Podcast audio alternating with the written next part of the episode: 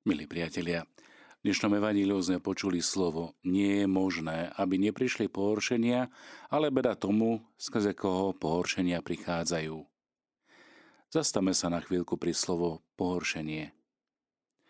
Jazyk písma svätého tu používa výraz skandálum. Doslovný zmysel tohto slova je postaviť niekoho ako prekážku alebo postaviť niekomu prekážku do cesty. Pohoršenie, ktoré má pán Ježiš na mysli, teda v prvom rade znamená vytvoriť situáciu pokušenia. Teda beda tomu, kto vytvorí situáciu pokušenia. Napríklad ukáže sa dráždivo oblečený alebo oblečená na verejnosti, alebo ponúkne alkohol človeku, ktorý zápasí s problémom alkoholizmu a podobne. Pohoršenie je niečo podobne ako vedecký objav, ale v oblasti hriechu. Je to akoby vynález ďalšieho spôsobu, ako hrešiť. Objavenie ďalšieho stupňa sebectva, bezohľadnosti a ďalšej slasti plynúcej zo zla. Aj pre ostatných vyplýva z neho ďalšia forma pokušenia. Pohoršenie je akoby reklamou na zlo, alebo reklamou zla, lepšie povedané. Aj Slovenčine má slovo pohoršenie zmysel posunu k horšiemu. Každý spáchaný hriech sa pridáva ku hriechu sveta. A hriech sveta je súhrnom všetkých hriechov, ktoré sa odohrali v dejinách ľudstva. Oni tvoria akési hriešne prostredie v údzovkách, ktoré je čím ďalej horšie a do ktorého sa rodia ďalšie a ďalšie generácie. Istý známy spisovateľ spomína, že keď bol malý, chodievala k ním otcová mama a všimol si, že keď sme ako deti pozerali v televízii detektívku, kde sa napríklad len spomenula vražda, ona odchádzala z izby. Nechcela ani len počuť o tom. Keď som o 30 rokov neskoršie vyučoval náboženstvo na strednej škole a mal som možnosť sledovať mládež pri sledovaní surového akčného filmu plného krvi, bol som prekvapený, že sa bavili a smiali na surových záberoch. Tu môžeme vidieť, ako rastie agresivita, skazenosť, a ako keby tá ďalšia generácia je ešte viac otupenejšia. Čudovali sa mi, že sa nad tým vôbec pozastavujem a vraveli, ale pán profesor, vedie to len film. Zlo vo filme je takisto zlo a má svoj zubný vplyv. Človek mravne otupieva. Stará mama nechcela počuť o vražde a jej muž nevadilo na vraždu sa dívať a s ňou súhlasiť. Ale ak súhlasím so zlom, i keď len vo filme, ukazuje to moju hriešnosť. A je to to isté, ako keby som vraždil ja sám. Hoci nemusím zabiť nikoho. Každá generácia sa pod vplyvom tohto dedictva v úvodzovkách rodí po morálnej stránke do ťažšej situácie. Možno budeme mať námietky, keď si porovnáme nemravnosť doby pohanov alebo surovosť stredovekých ľudí s našou úvodzovkách humánnou spoločnosťou. Tento pokrok je dielom Kristovej milosti, lebo jedine Ježiš Kristus je schopný zabrzdiť a dokonca aj zlikvidovať tento nárast hriechu a hriech ako taký. Ale všade tam, kde ľudstvo odmieta Krista, znovu rastie jeho skazenosť a zároveň aj bezmocnosť proti hriešnemu konaniu. Evangeliu sme počuli beda tomu, skrze koho pochádzajú pohoršenia.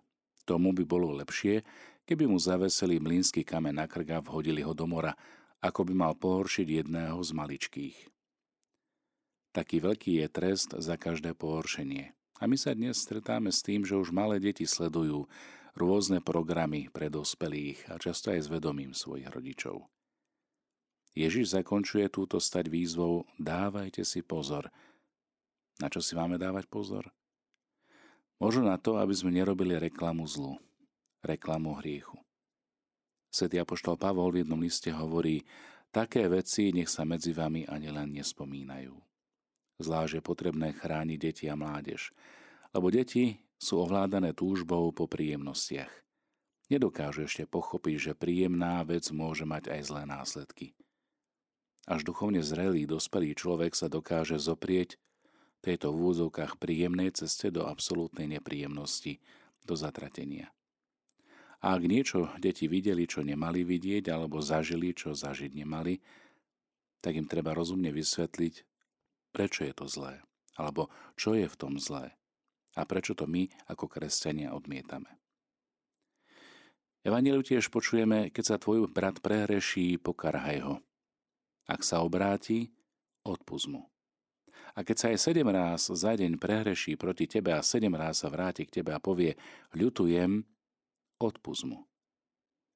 Pán Ježiš nám odhaluje, ako zastaviť mechanizmus alebo dynamiku rastu hriechu, zla. Základným prostriedkom je napomenutie medzi štyrmi očami a následné odpustenie. Hriech sa živí nevedomosťou a pomstou, ale likviduje sa poučením, povzbudením, odpustením. Táto triada tam musí byť prítomná, lebo každý hriech je na pohoršenie. Svetý František zase si hovorieval, diabol chce hriechom jedného mnohých priviesť k pádu. A tak každý hriech chce splodiť ďalšie hriechy. Spomeňme si na kráľa Dávida – Najprv zrešil cudzoložstvom, na toho viedol nakoniec ku pokrytectvu, k pretvárke a nakoniec ku rozhodnutiu zabiť nevinného človeka. Vražde. Pane, daj nám väčšiu vieru. Apoštoli svojou prozbou vyjadrili správnu odpoveď na problém pohoršenia. Viera je riešením tohto problému. Preto aj svätý Ján Apoštol vo svojom prvom liste píše Každý iný víťazí nad svetom ako ten, kto verí. Výťazstvom nad svetom je naša viera. Viera nám dáva silu zvíťaziť nad hriechom. Viera je schopnosť dívať sa do neba, i keď nohami pevne kráčame stále po tejto zemi. Svetý apoštol Peter to vyjadroval takto. Majte oči upreté na Ježiša, ktorý je pôvodcom a završiteľom našej viery. Viera nám dáva silu neodplácať sa zlom za zlo, ale ustavične čerpať z Božej dobroty a hasiť tak svetový požiar zla a hriechu. Naša viera, milí priatelia, zjavuje zmysel zápasu so zlom, ktorý nachádzame priamo v sebe, v našom vnútri, srdci, ale aj v spoločnosti a vo svete, kde žijeme. Nuž, na záver Evanielia počujeme slova pána Ježiša. Pány povedal, keby ste mali vieru ako horčičné zrnko a povedali by ste tejto moruši, vytrhni sa aj s koreňmi a presad sa do mora, poslúchla by vás.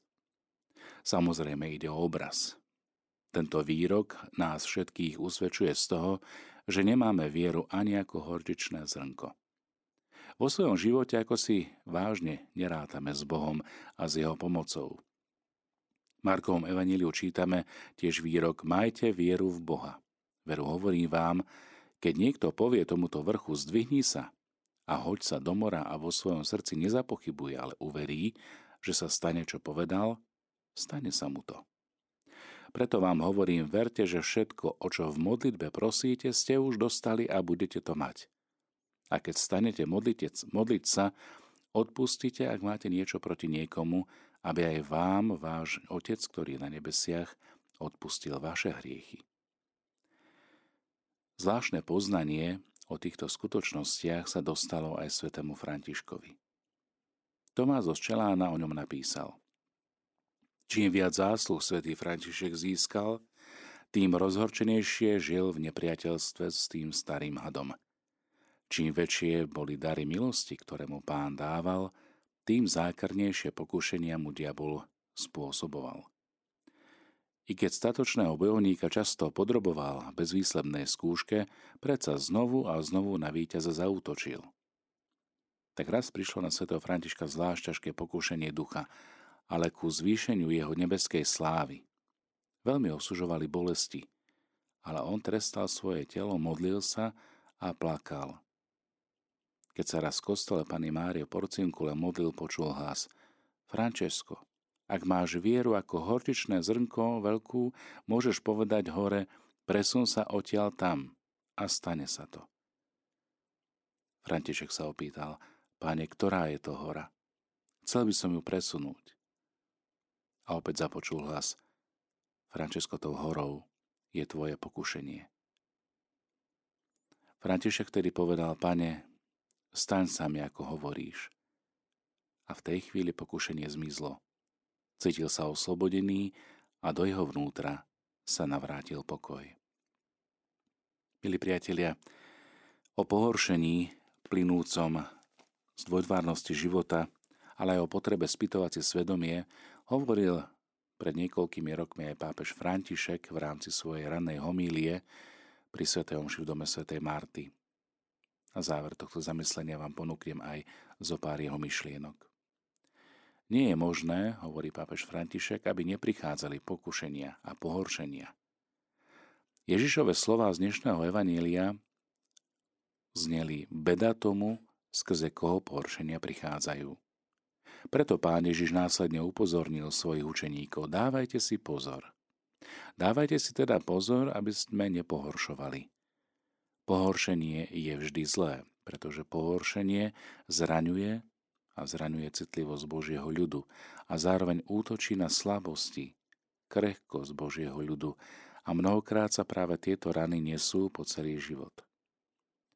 Pohoršenia nielen zraňujú, ale pohoršenie je aj schopné zabíjať. Koho? Pohoršenia zabíjajú nádej. Zabíjajú ilúzie.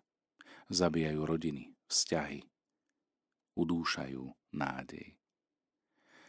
Slova z dnešného Evanelia dávajte si pozor, sú teda výstrahou pre nás všetkých, zdôraznil svätý Otec, zvlášť pre toho, kto si hovorí, že je kresťan, ale žije ako pohan.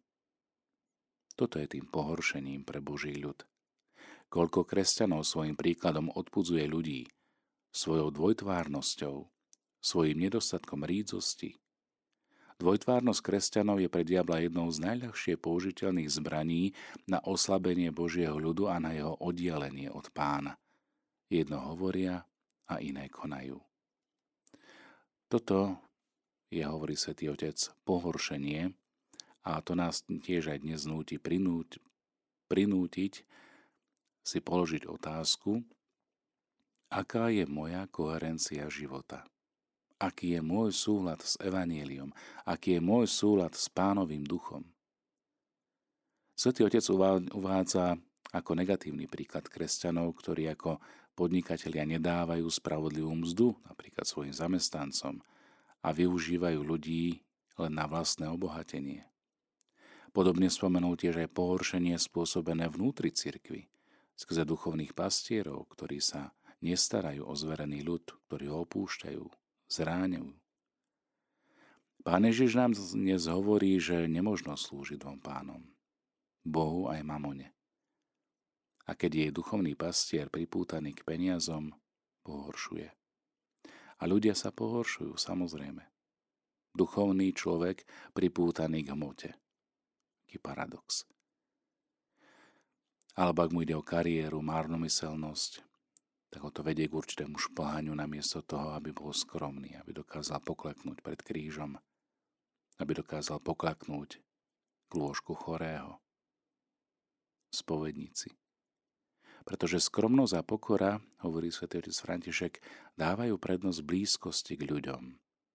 Byť pastiermi. Pastier, ktorý cíti so svojimi ovečkami.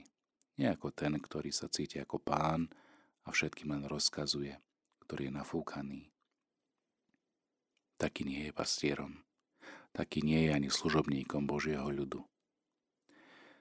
Na záver svojho milie pápež František pozval všetkých, aby si dnes tejto veci spýtovali svedomie. Rovnako kňazi ako veriaci. Pohoršujem svojim spôsobom života? svojich najbližších rodinu, priateľov, kolegov v práci.